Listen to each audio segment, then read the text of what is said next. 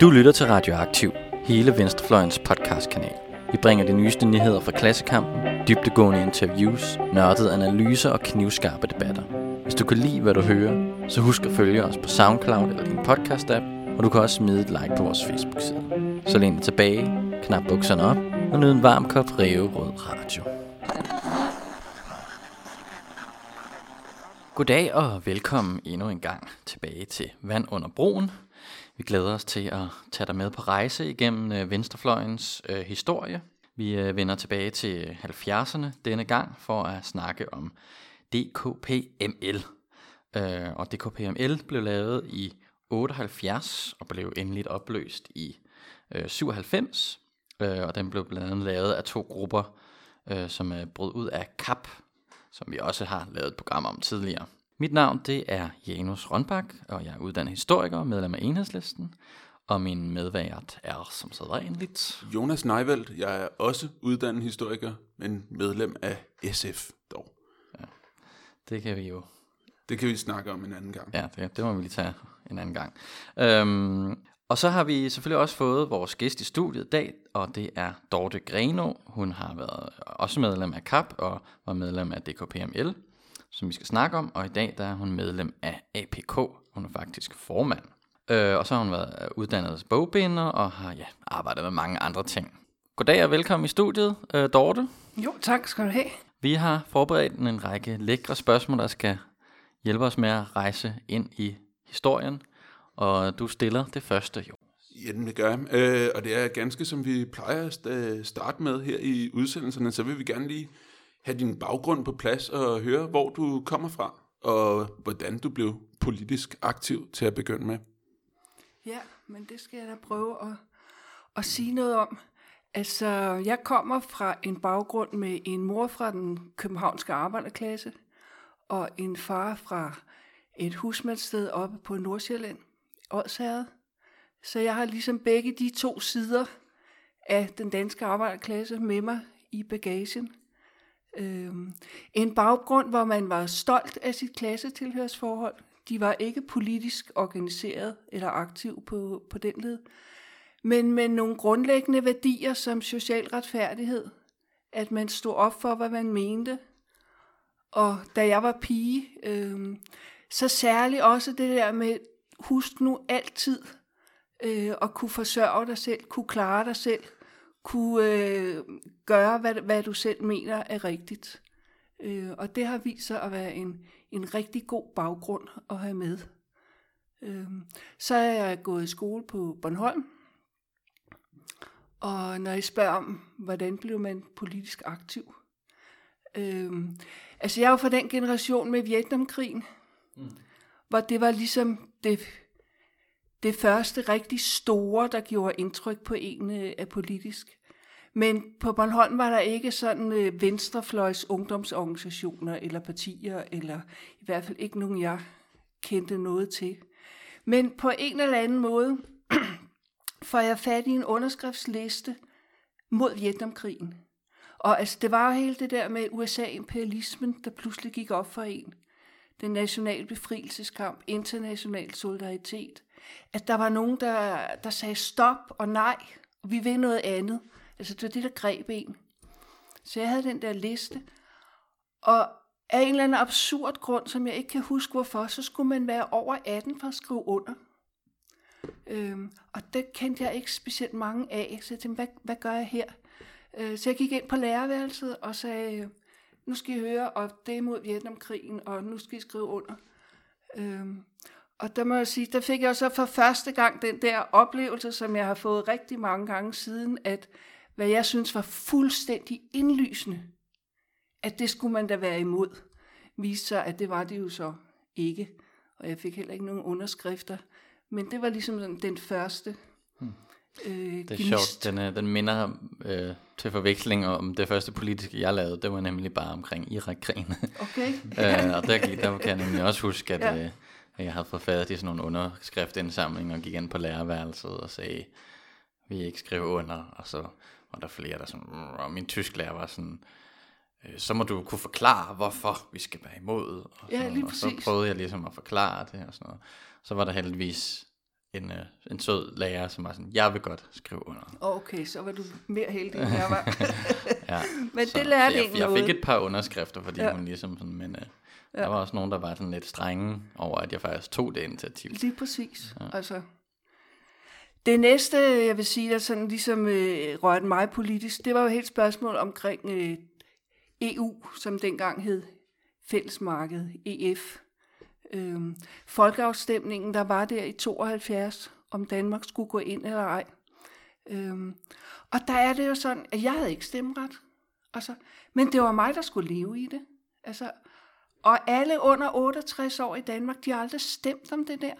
Altså, de har aldrig stemt, om vi vil være med eller ej.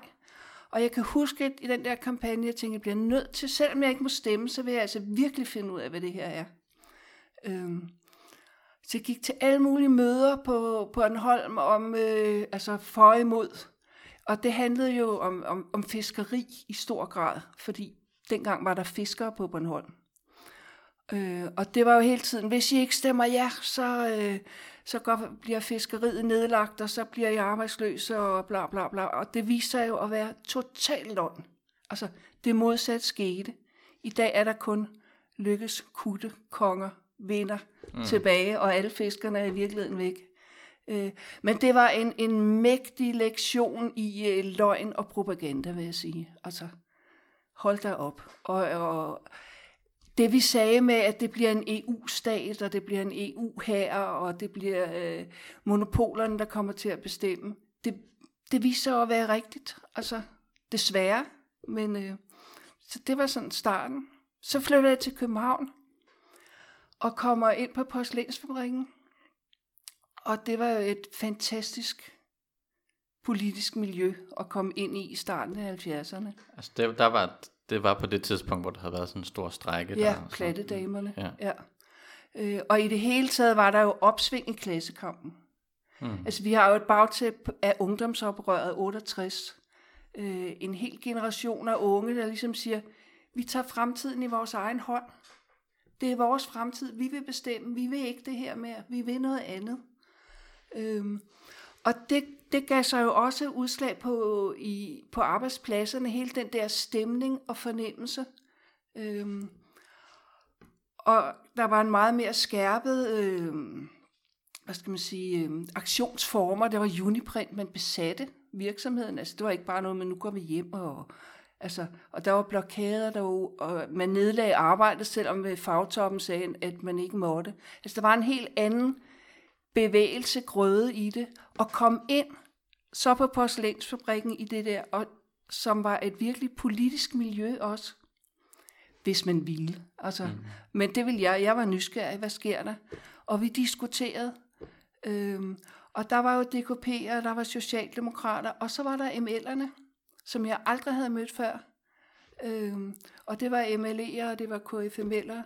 Øh, og dem, øh, dem fandt jeg rigtig interesse i, fordi de ville virkelig noget. Altså, de ville ikke bare have, at vi skulle have en bedre akkord, eller øh, nogle andre af de der krav, som var vigtige, fordi vores arbejdsforhold var vanvittige. Altså, vi havde ren akkord.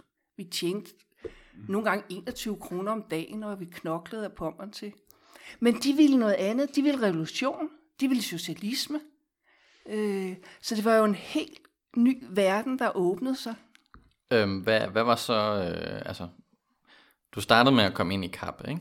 Eller hvordan? I MLI. Så Eller, Jeg kapper slet ikke dannet på det her det er slet, tidspunkt. okay, så det er tidligere, Øh, er. Ja, MLI, ja. det er Marxistisk-Leninistisk Enhedsforbund, så vidt jeg har forstået. Ja. Øh, og dem har vi faktisk ikke snakket med, men øh, hvis du kan fortælle lidt om, hvad det var for en, øh, for en størrelse.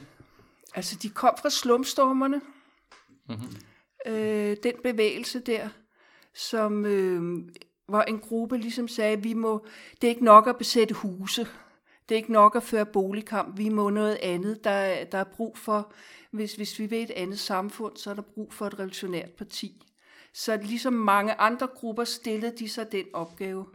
Øhm, KFML var der øh, jo også. Det var jo dannet i 68. Øh, og der var mange sådan øh, diskussioner mellem de to grupper, og de ender jo også med at gå sammen i KFML. Men Øh, en, en lang proces, kan man sige. Øh, vi arbejdede jo sammen, øh, alle, alle vi her piger fra de forskellige politiske partier, samtidig med, at vi diskuterede, så det bragede om ørerne. Og det var vildt spændende, fordi vi... Øh, dengang vidste jeg jo ikke, det var de store linjer, vi diskuterede. Mm. Øh, der var det jo sådan meget konkret. Altså, øh, regeringen havde lavet nogle, nogle frygtelige indgreb, for der var jo krise også i 70'erne. Øh, nu skulle der demonstreres. Der var store demonstrationer. De offentlige ansatte gik også pludselig på gaden. Øh, og så kommer DKP og siger, øh, målet er ud med Hartling, ind med Anker. Og jeg var sådan, hvad? Det kan I da ikke mene. Hjælper der ikke en pind. Det er da ikke løsningen. Vi skal da have nogle krav igennem. Altså, de der diskussioner havde vi på en, øh, en rigtig stærk og god måde, og det, i virkeligheden var det jo diskussionen om, hvad er det, vi vil? Hvad er strategien? Mm. Vil vi et andet samfund, eller vil vi bare have en anden regering? Øh, men det lærte man jo utrolig meget af, både at det er nødvendigt at diskutere de der ting, og hvornår er det, at vi diskuterer for at lave enhed om en konkret sag, og hvornår er det, vi skal gå ud og diskutere de andre. Det var en fantastisk skole at være med i. Men hvordan, hvordan, hvornår kom du så over i KAP, og hvornår kom, får vi så dannet øh, DKPML?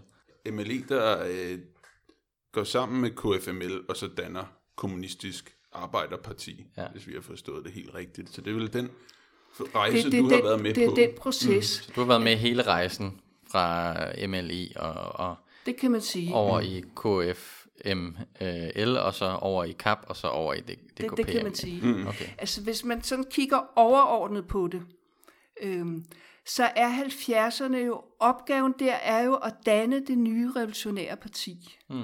Og det er jo ligesom det, alle grupperne, mm. alle strømningerne øh, diskuterer og arbejder for. Og det er jo blevet aktuelt allerede i starten af 60'erne med brudet mellem Sovjet og Kina og den moderne revisionisme, hvor DKP jo vælger at følge Sovjet men den, øh, den kommer vi tilbage den til, kommer vi den tilbage øh, til. moderne okay. revisionisme. Hvis, øh, hvordan var tiden så i KAP? I ender jo med at bryde ud fra Kommunistisk Arbejderparti her, og over noget KSML, kaldte du det før. Øh, og så ender det så med at blive til DKPML. Hvordan var tiden i, i KAP? Jamen, den var præget af diskussioner, fordi der, øh, KAP blev jo stiftet på et politisk ideologisk grundlag, som kaldte sig og var marxisme-leninisme, Mao til tungtænkningen. Det vil sige, at det var et maoistisk øh, parti. Og det var der store diskussioner om. Altså, nogen var virkelig overbevist om, at det var det rigtige, og vi var nogen, der, der, der mente, at øh, den skulle, øh, den sidste del, maoismen, viste sig mere og mere at være forkert. Øh, jeg var i, øh, i Kina i 1976, øh, og det var jo før, at man øh, havde sådan almindelige rejser og turister og, og sådan noget, men vi, vi var en delegation derovre, og det var mens Mao levede endnu. Kina havde lanceret det, de kaldte treverdensteorien, og det var en ny revolutionær strategi for, for, for hele kampen i verden, som gik ud på, at, øh, at vi i vi blev kaldt anden verdens lande, altså udviklede kapitalistiske lande, så var der tredje verdens lande, som var de, de blev kaldt de underudviklede kolonierne, Afrika, Indien. Øh, og så var der den første verden, det var de to supermagter, USA og Sovjet. Øh, vi i den anden verden skulle opgive vores kamp for revolution og klassekamp, øh, og gå sammen med vores borgerskab Øh, det samme skulle man i 3. verden, de nationale befrielsesbevægelser, skulle gå, gå sammen med deres, fordi ifølge treværdensteorien handlede det hele om kampen mod USA. Øhm, det passer ikke. Det handlede lige præcis om sammen med USA at bekæmpe sovjetimperialismen. Og hvor vi var nogen, der sagde, det der, det er altså ikke en revolutionær politik. Det der, det er en, øh, en stormagts udenrigspolitik til gavn for dem selv. Hvem siger du, der står på det øh, standpunkt? At... Kina. Kina og Kommunistisk Arbejderparti. Lige præcis. Øh. Øh, og da jeg så er i... Øh, det diskuterer vi der i 76, da, da vi er i Kina. Vi diskuterer det med dem. I, fordi Mao øh, stadigvæk lever, så er der en, en, en stor politisk kamp mellem højrelinjen Deng Xiaoping og, og den gamle Mao-linje, men, men de er enige om treværdensteorien. Og vi diskuterer med dem. De siger til os, I skal, lade, i skal ikke gå mod EU. EU er rigtig, rigtig god, for EU er en styrkelse af kræfterne mod sovjetimperialismen. Og vi havde det bare sådan, ved du hvad, det der EU, det er monopolkapital, og dem går vi imod. Øhm, så det var, det var jo en... Øh, Man kan også sige, at det virker måske heller ikke så motiverende for den daglige politiske kamp, når man bor i Danmark, at man får at vide, at det er ligegyldigt. Det er jo ubrugeligt. Altså, det er jo, det er jo øh, at bede om at nedlægge. Men det, de diskussioner... Det var jo også en diskussion, vi havde med, med Torkild Laursen, for eksempel, mm. som virkelig tog den strategi meget langt. Øh, i forhold til, øh, at, at kampen i Danmark er ligegyldig, og det Lige handler præcis. om, om at have en kamp i, ja. kun i den tredje verden. Ja, det går jo ikke. Altså, det går jo ikke. Nå, men den diskussion var jo i kap, altså den var jo i alle de partier, den maoistiske strømning. Øh, og den diskuterer vi frem til 78. Øh, og der har Deng Xiaoping jo så fået magten i Kina, og Kina går mere og mere over på øh, åbne øh, jeg vil kalde det revisionistiske positioner. Altså det vil sige, de opgiver overhovedet at snakke om, øh, at arbejderklassen skal have magten. De, det er hele folkets stat. Det er hele folkets parti. Det er, det er fredelig øh, overgang, ikke længere revolution. De der standpunkter, som Khrushchev jo stillede Sovjet på, dem går Kina mere og mere åbenlyst over på. Så derfor øh, var der jo store diskussioner i hele, hele den internationale bevægelse, også i den danske. Altså, øh, og internt i kap. Og internt i kap, fordi at, øh, der var jo så samtidig Albanien, som jo ellers havde stået sammen med Kina øh, internationalt, men som også begyndte at sige mere og mere fra. Øh, 78. Men så, men så lad os lige, øh, inden vi hopper alt for langt øh, frem, altså så, så der er de her to øh, grupper internt i KAP, som vi har snakket om, øh, der bryder ud øh, af KAP. Øh, den ene på grund af klasseanalysen, den anden på grund af Albanien. Hvad er det for nogle to grupper? Og det er jo så dem, der i 78 former DKPML. Hvor, hvor, hvor er du henne i det? Jeg er ikke med at i, i dem, der går i 76 omkring klasseanalysen. Altså, vi er enige i, at KAP's klasseanalyse ikke dur. Og hvad, hvad var, hvad var Jamen, de udvidede jo arbejderklassen til at, at, at omfatte hele det, de kaldte lønarbejder. Altså, der blev ledere og alle mulige inkluderet i arbejderklassen. Øhm, den gik vi ikke ind for, men vi sagde, at det er for tidligt at bryde på det her spørgsmål. Diskussionen er ikke færdig om øh, maoismen, så vi bliver, og vi diskuterer videre og, og øh, arbejder for, at at KAP kommer til at stå på et rigtigt standpunkt. De blev smidt ud, dem der blev ved med at fastholde diskussionen omkring klasseanalysen. De blev til MLF og var hovedsageligt på Fyn, altså en gruppe på Fyn. Vi bliver frem til 78, hvor, øh, hvor brudet med Albanien kommer åbent. Øh, og der er jeg faktisk i Albanien på det tidspunkt. Øh, spændingerne har været der længe, og uenighederne har, har været der længe. Vi er dernede på en rejse. Øh, og så en morgen, det er jo sådan, når man er på de der øh, delegationsrejser, øh, så er der sådan et program, at man skal på rundt og se. I var dernede på vegne af KAP? Nej, øh, ikke på vegne af KAP. Vi var øh, gennem øh, Dansk Albans Venskabsforening, okay. hvor, hvor alle mulige kunne, kunne melde sig til. Så vi var en broet flok, men en del kapper. Mm. Øh, og så en morgen, så er der bare øh, ikke nogen. Og vi er bare sådan, hvad, hvad, hvad, hvad sker der? Øh, og så så vi, at øh, folk på hotellet og rundt omkring, de sad bare og diskuterede. Og sådan, nå, okay, ja. Så endelig fik vi fat i en guide, øh, og så sagde hvad, øh, øh, hvad sker der? Så siger han, vi i dag kommer I til at passe jer selv. Øh, der er sket det, at, øh, at Kina og øh, kommunistiske parti og Albaniens har, officielt har brudt, og det diskuterer vi, og det har vi brug for. Øh, lige så snart jeg kan få en engelsk oversættelse af, af kommunikerende, så kan I få dem. Øh, og det fik vi så på et tidspunkt, og så sad vi og diskuterede. Øh, og det var jo, altså det var jo enormt spændende, fordi vi godt var klar over, at, at her sad vi pludselig i noget, der havde historisk betydning. Og det fik det jo så også. Øh, vi kom hjem, øh, og i kap gjorde man det, og at man øh, indkaldte så medlemmer til møder omkring de her brud. Men man gentog det på samme fuldstændig øh, byråkratisk, idiotiske måde, som DKP behandlede splittelsen mellem Sovjet og Kina i sin tid. Øh, vi blev kaldt til møde. Der blev sagt, I må ikke tage notater. Det er meget alvorligt. Det kan få stor betydning. Øh, det er sådan og sådan og sådan. Kina mener det. Det er rigtigt. Det mener vi også. Diskussion slut. Og så er bare sådan, ej, come on. Det her er en politisk diskussion om, hvad vej skal revolutionen tage? Hvordan bekæmper vi imperialismen? Hvad er det for en socialisme, vi vil have? Det vil vi altså ikke have dikteret på den måde. Og så forlod vi kap, fordi der var end of discussion. Og så sagde vi, så er tiden kommet, hvor vi stifter et marxist-leninistisk parti uden maoisme. Så må maoismen sejle sin egen sø.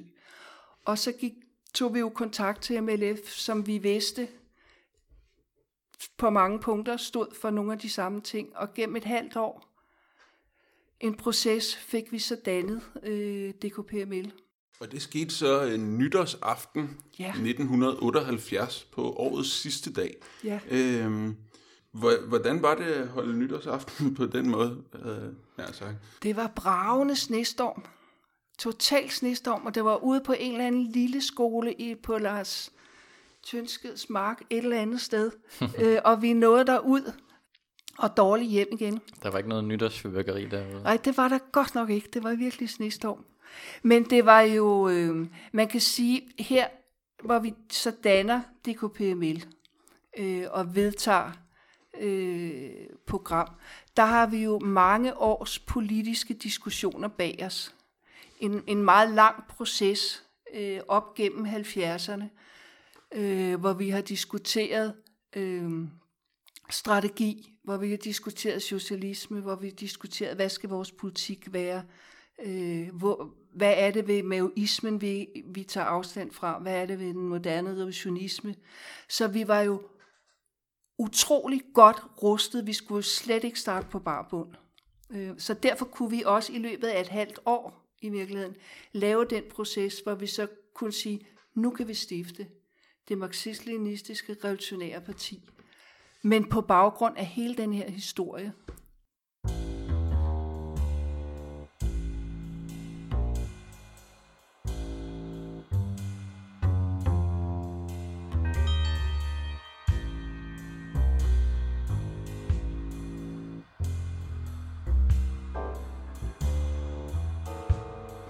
Hvilke mærkesager fik I så i det nye parti, hvis man skal se på sådan den daglige politiske kamp, og ja, hvordan, hvordan arbejdede I så for at øh, få de her mærkesager frem ja, i lyset? Ja, jeg forstår godt, hvad du mener.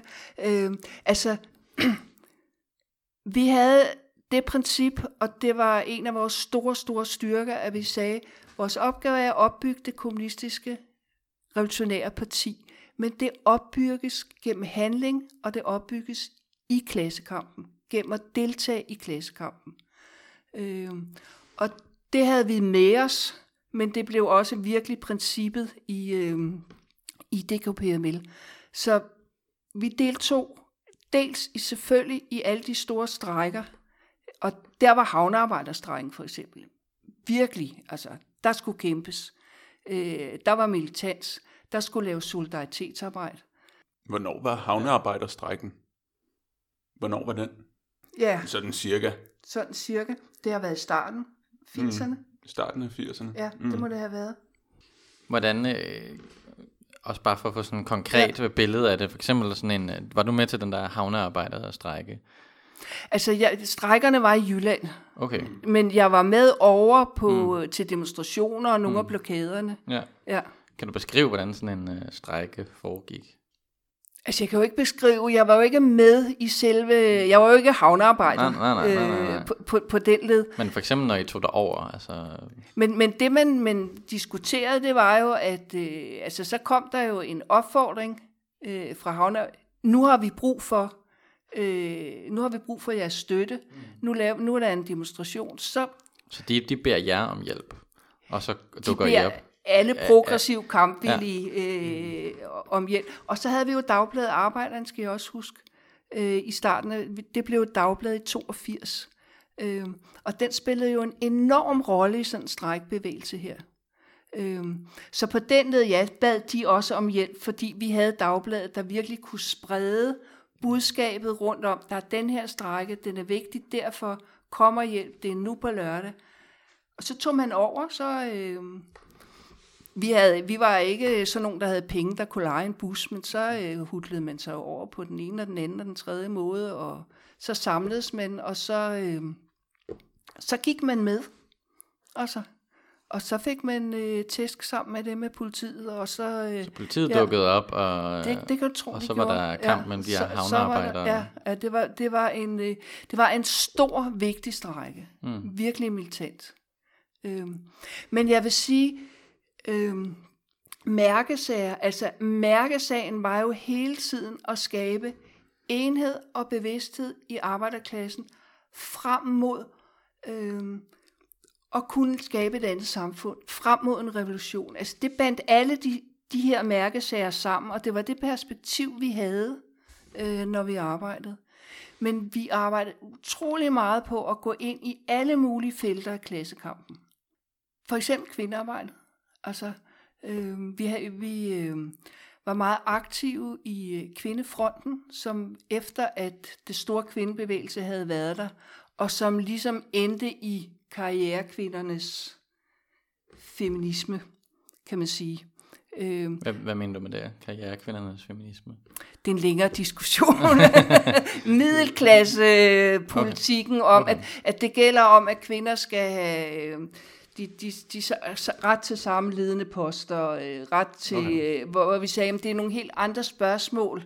Altså det er spørgsmål om, om, om, om kvinders arbejdsforhold, det er spørgsmål om ligeværd, det er spørgsmål om, om rigtig mange andre ting end lige jeres ret til at få nogle gode job. Altså, øh, så vi havde kvindefronten, vi, vi støttede og arbejdede i. På et tidspunkt, da man havde jo de store kvindefestivaler i øh, Fælledparken, øhm, og det var jo Rødstrømbevægelsen, der havde opbygget dem. Men de erklærede jo kvindekampen, nu var den overstået, nu var den død der i starten af 80'erne, nu har vi opnået, hvad vi ville. Og vi havde sådan, ej venner, det har vi godt nok ikke. Vi har rigtig meget, vi skal slås for. Øhm, og så, så, så tænkte vi, kvindefronten var, var en stor front, men alligevel, altså, så, så, tager vi, så laver vi kvindefestival. Det er det, vi gør. For kvindekamp og socialisme, sådan, så kører vi. Og så inviterede vi Domicilia fra Bolivia, øh, Leila Khaled, øh, hvis I kan huske hende fra Palæstina, mm. øh, Sinn Féin, øh, alt hvad vi kunne finde af den slags øh, stærke kvinder og kvindeorganisationer, og så er det på talerstolen, og så snakker vi. Kvindernes øh, kamp for forandring. Øhm, og set i bagspejlet, vi var unge, vi havde kræfter, men altså, vi tog det på os, vi gjorde det, fordi vi skulle. Så havde vi et stort kulturarbejde også, som var vigtigt. Vi havde, Hvad bestod det i, kulturarbejde? Øh, jamen, det bestod i, man kan sige, øh, i starten af DKPML, den allerspædeste start, der var vi os, der kom fra hele den her rejse øh, op gennem 70'erne. Og vi var nogenlunde samme alder. Vi var, vi var yngre. Vi havde øh, gennemlevet. Vi var fra ML-bevægelsen. Øh, men der var jo mange andre kommunister før os, øh, som også var gået ud af DKP, øh, som ikke havde, noget, ikke havde haft noget parti og ståsted. Og da de ligesom så, okay, de her folk, de er altså seriøse. De, de mener noget, de, øh, de, det, det er fornuftigt, det de laver, det er, det er revolutionært, så begyndte de jo at komme.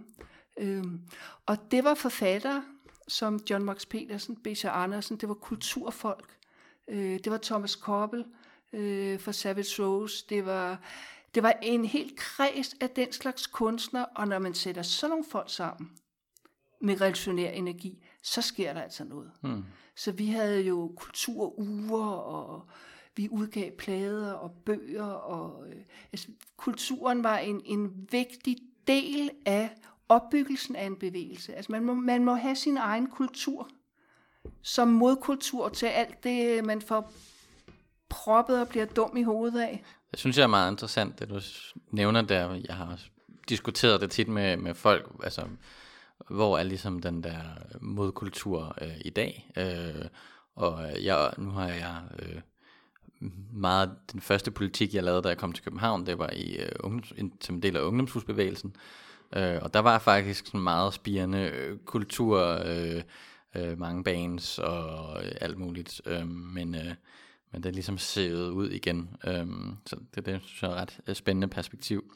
Men hvis vi lige øh, hopper lidt videre til, til Dagbladet Arbejderen. til det her nemlig, fordi nu vi er nede ved, øh, hvilke aktiviteter I har omkring partiet, så nævnte du nemlig Dagbladet Arbejderen, som I begynder at udgive som en... Øh, som et dagblad, og fordi, altså, I var jo ikke så mange mennesker igen. Øh, og vi havde det, ingen penge. Nej, præcis. Også det.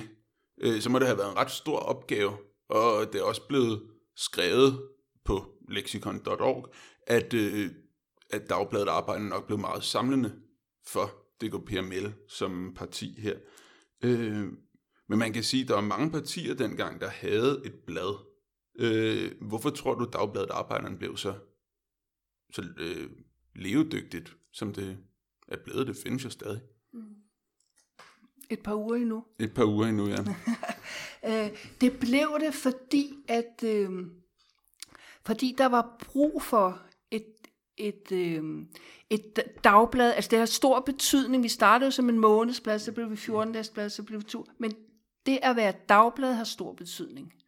Øh, og der var brug for et, der kunne komme med en klar analyse af, hvad er det, der sker i verden, øh, som kunne fortælle øh, om, om de vigtige kampe, som fra dag til dag kunne sige, hey, nu sker der det, hey, nu er der den udvikling, nu er det nu er det, det her, der er vigtigt.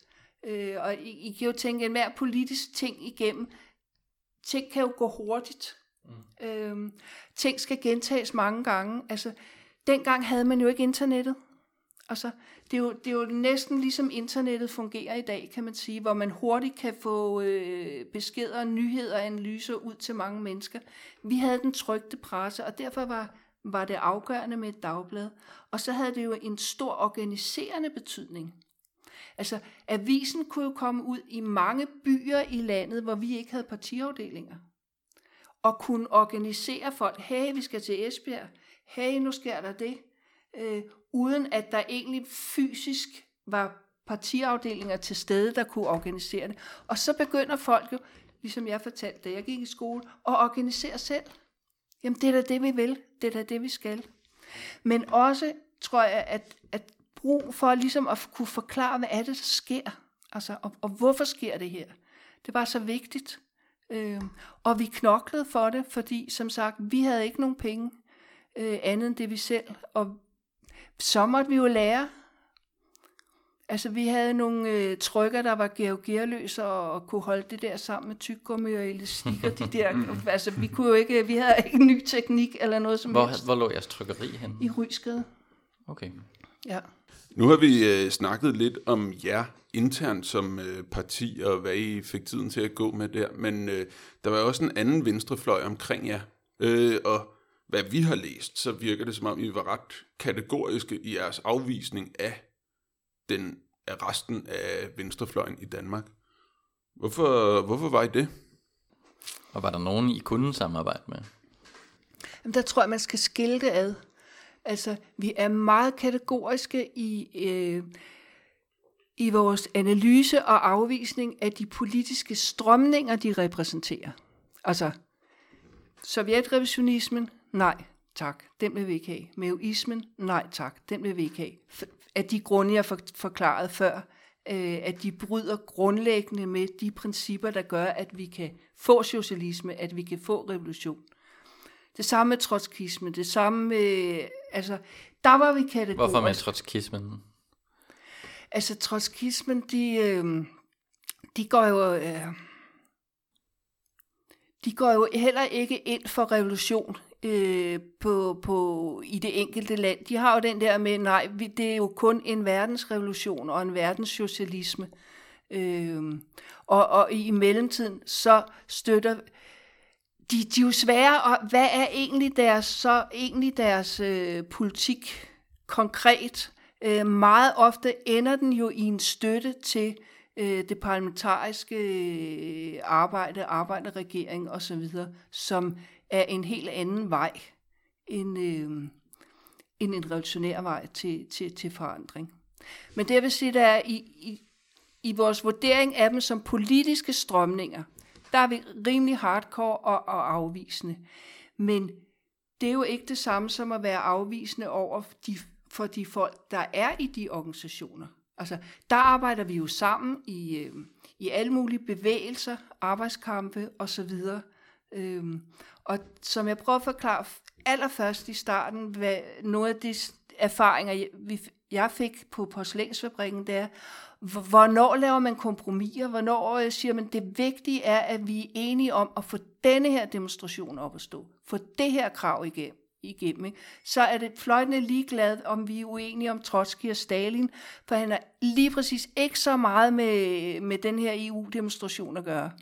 Øhm, og hvornår er det, at man skal øh, tage en politisk kamp? Så ja, jeg mm. tror, det er svaret. Ja, altså man kan, man kan godt samarbejde med dem om konkrete ting, selvom man måske er uenig om de store linjer. Det, det både kan og skal man. Mm. Altså.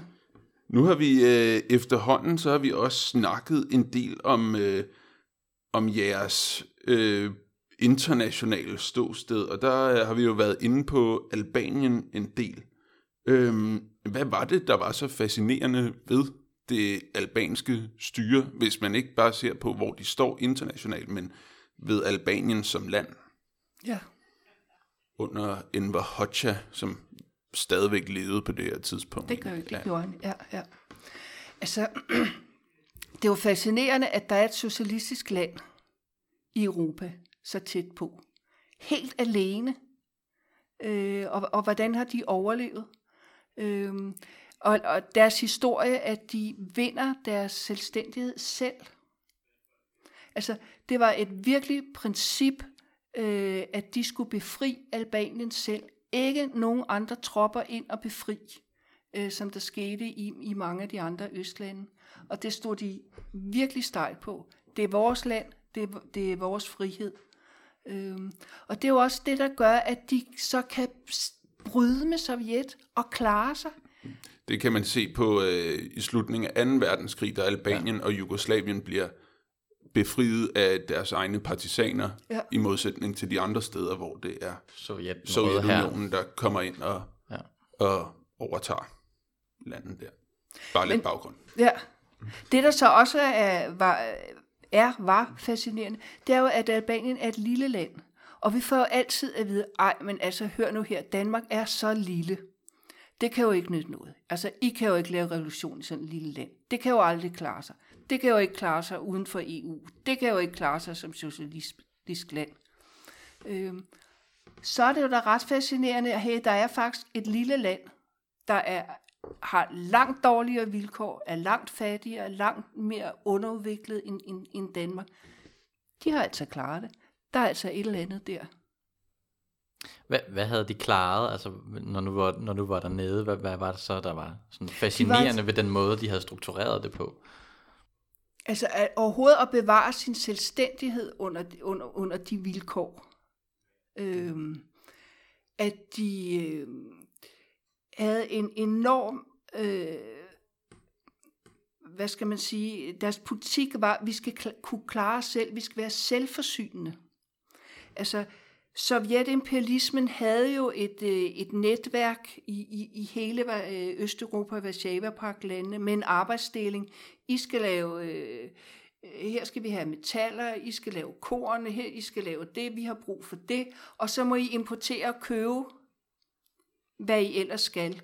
Og Albanien var så udset til at være frugtplantager det, det egnede klimaet sig og jorden og alt muligt. Er det et fremragende ferieland, hvis man gerne vil derned, bare for klimaets skyld? Så. ja, men hvor albanerne sagde, ja, sagde, jamen vi skal kunne klare os selv. Ikke? Altså, vi skal kunne brødføde os selv. Vi, vi skal ikke være en monokultur, der skal bare være bagland for noget andet. Altså, sådan noget er, er, øh, er fascinerende. Men det var et fattigt land. Altså, det kostede det kostede at have den politik. Øh, ingen tvivl om. Men man kan sige, øh, altså, det kostede æderbank med endnu mere, da kontrarevolutionen kom til. Altså, for der blev der jo virkelig fattigdom blandt nogen, og rigdom blandt andre. Kontrarevolutionen, der taler du om, da det albanske styre falder i 93. Ja.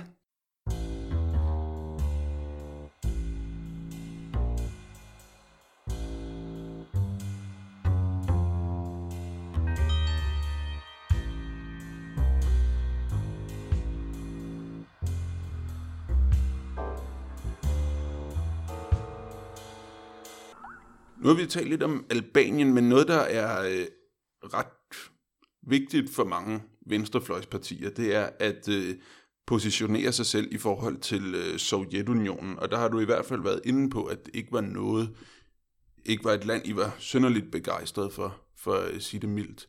Du var også inde på, sådan, hvor, altså, øh, nogle er på Maos hold, og nogle er på Stalins hold, og så er der nogen, der er revolutionisme i forhold til Mao og nogle af revisionister i forhold til Stalin og sådan noget.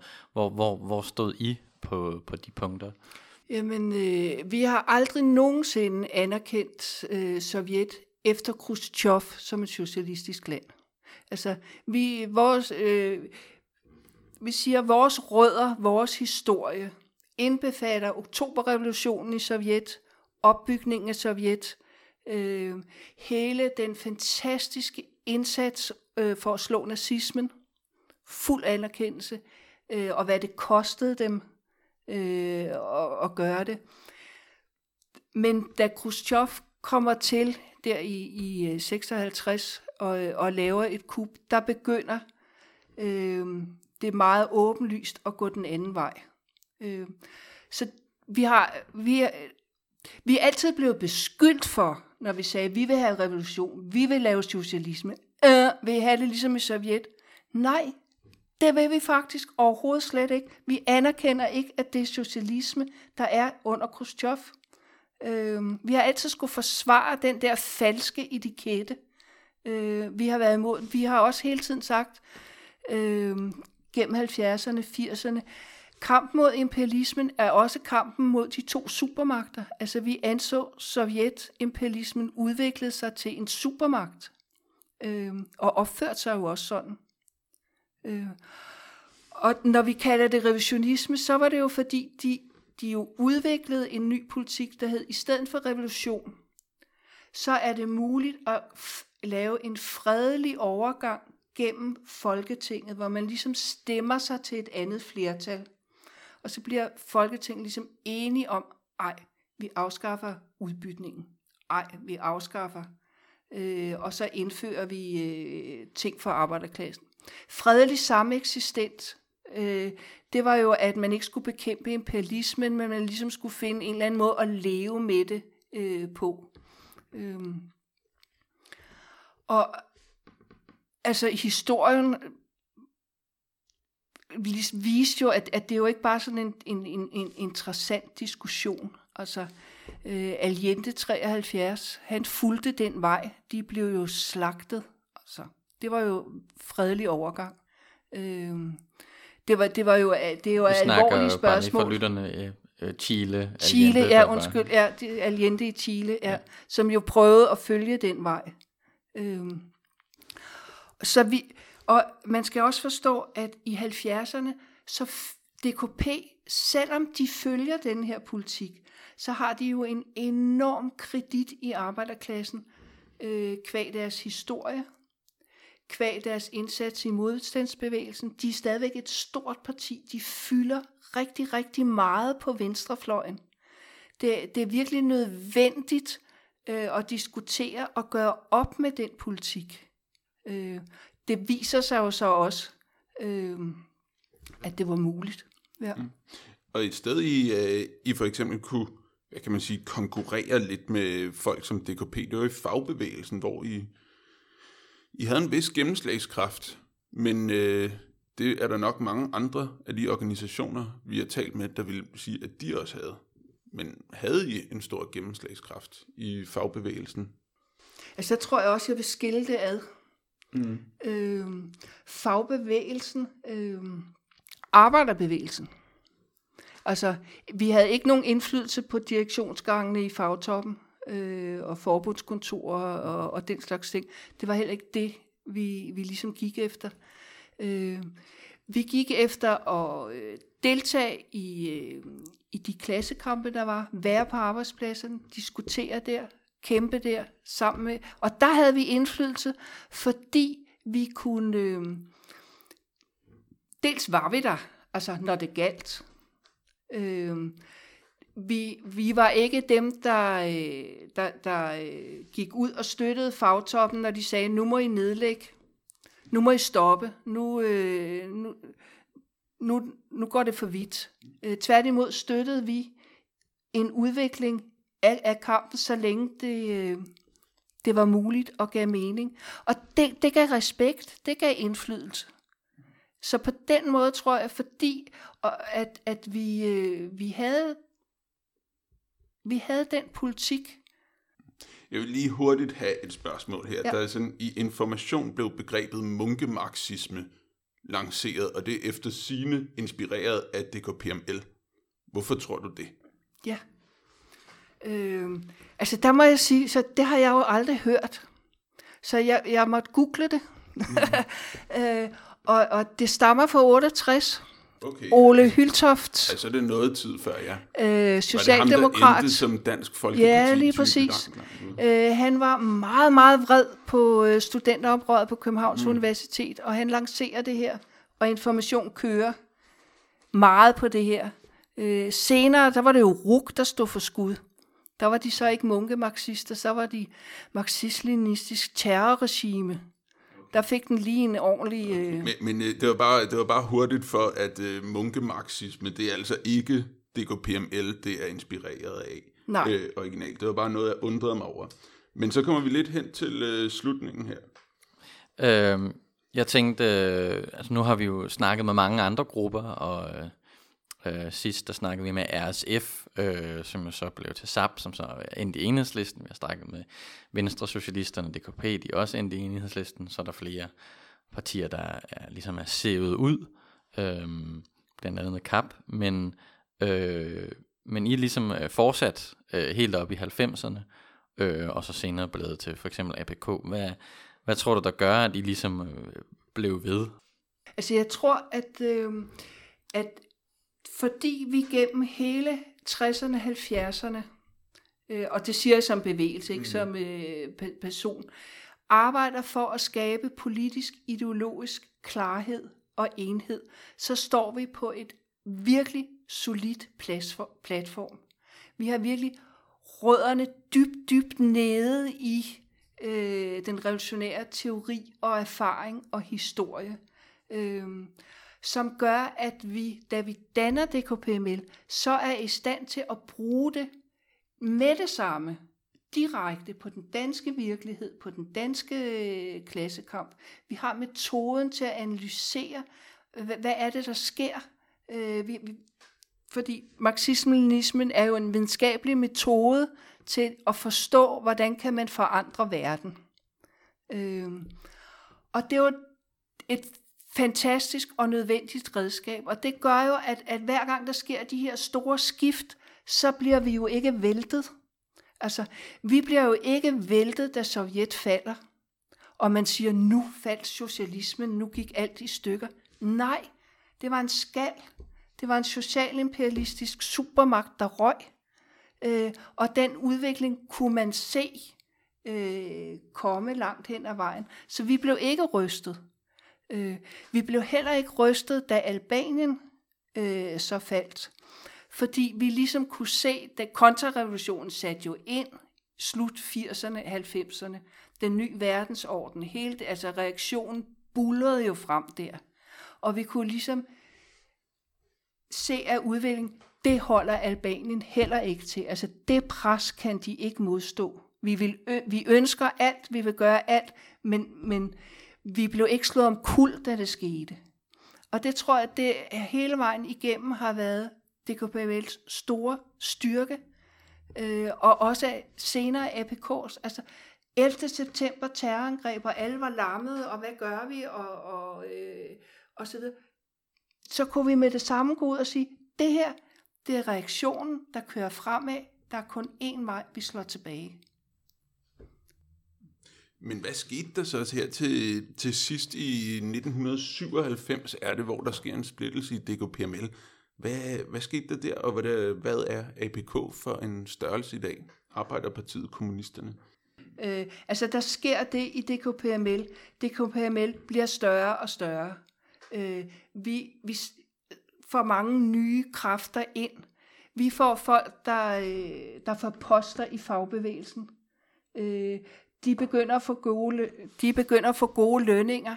Øh, de begynder at tænke pensionsordninger. De begynder at forlade en, en revolutionær... Øh, de begynder at udskyde øh, socialismen. De begynder at sige, ah, vi må lige tage et taktisk hensyn til, her til SID og bla bla bla bla. Øh, højere optimismen kalder vi det. Altså et højere... De bygger en fraktion op i DKPML. Øh, og der er jo ellers ikke fraktioner og der sker et kup. Det er en meget kort. Mm. Meget kort. Øh, og, og øh, jeg, Claus Ries, der var formand for DKPML i, i, i alle de her 18 år, og en gammel modstandsmand, Frederik Klitgaard, vi bliver ekskluderet. Øh, og en tredjedel af partiet går så. Øh, og så, ja, vi taber. Altså, vi taber kampen om DKPML, og DKPML går over på højre standpunkter og forsvinder. Øhm, vi er så nødt til at sige, hov, hvad skete der? Hvordan kunne de fejl opstå? Så vi brugte en lang periode på, på et par år øh, hvor vi øh, havde en organisation, vi kaldte Oktober, til ligesom at gå alle de her ting igennem, til ligesom virkelig at, øh, at analysere, øh, tage selvkritisk op, hvilke fejl blev der gjort, hvor var det, øh, altså hvor har vi ikke været opmærksom nok på den udvikling, der var i gang i, i, i DKPML, og hvor, hvordan kommer vi videre herfra. År 2000 så har vi ligesom nu, nu har vi øh, fået den på plads, nu, nu må vi stifte. Så, fordi så stiller opgaven jo sig igen. Nu er der ikke noget revolutionært kommunistisk parti i Danmark. Vi er, det er igen opgaven, og så må vi stifte APK. Og det gjorde vi, og der har vi jo så arbejdet siden. Jeg tror, vi er nået ret godt omkring, men øh, vi vil lige stille det sidste spørgsmål, som jeg altid stiller til vores, øh, dem vi interviewer. Øh, og det er jo så, øh, hvis man ligesom skal sammenligne 70'erne og 80'erne øh, med venstrefløjen i dag. Hvordan, øh, hvad, var der noget, der var bedre dengang? Er der noget, der er bedre i dag? Øh, hvad, hvad, hvordan tænker du, hvor, hvor står vi henne som venstrefløj? Altså, betingelserne er jo anderledes.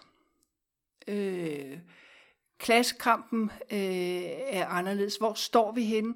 Altså, vi står jo med en, en, øh, en meget stor enhedsliste, øh, der har udviklet sig efter min mening til et parlamentarisk parti, og ikke et revolutionært, øh, som øh, følger den strategi, der hedder et arbejderflertal. Øh, vi er ked af, at vi ikke væltede Torning-regeringen. Vi skal nok love at gøre det næste gang. Ja, det er altså lige meget, for I gjorde det ikke øh, fordi strategien er sådan. Øh, den fylder meget, øh, og den... Øh, i sin tid håbede vi jo, at enhedslisten kunne blive en, en liste, altså, som ville tage bevægelsens krav og repræsentere det parlamentarisk. Øh, Og der var vi faktisk med i diskussionerne omkring det, men da det så blev et parti, øh, trak vi os ud.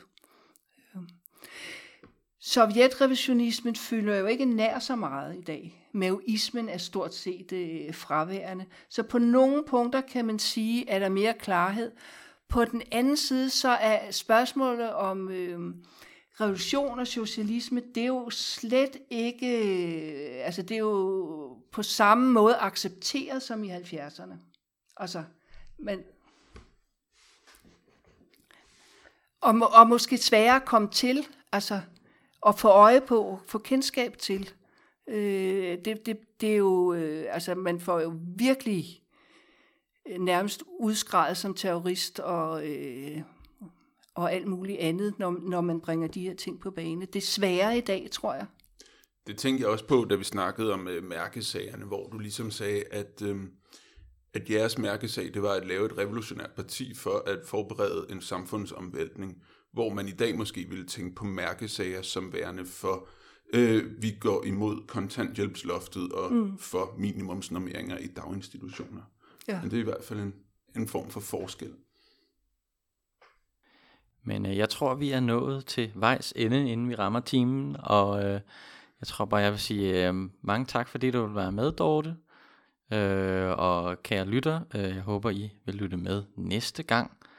Øhm, ved vi, hvem vi skal have med næste gang? Det gør vi egentlig ikke, men øh, jeg tror måske, vi skal have nogle trotskister, hvis det kan lade sig gøre, nogle flere trotskister. Ja, eller også skal vi til at have de der anarkister Nå, på banen også. Ja. Dem har vi også snakket om. Ja. Men øh, uanset hvad, så ses vi i hvert fald om en måneds tid. Hej hej.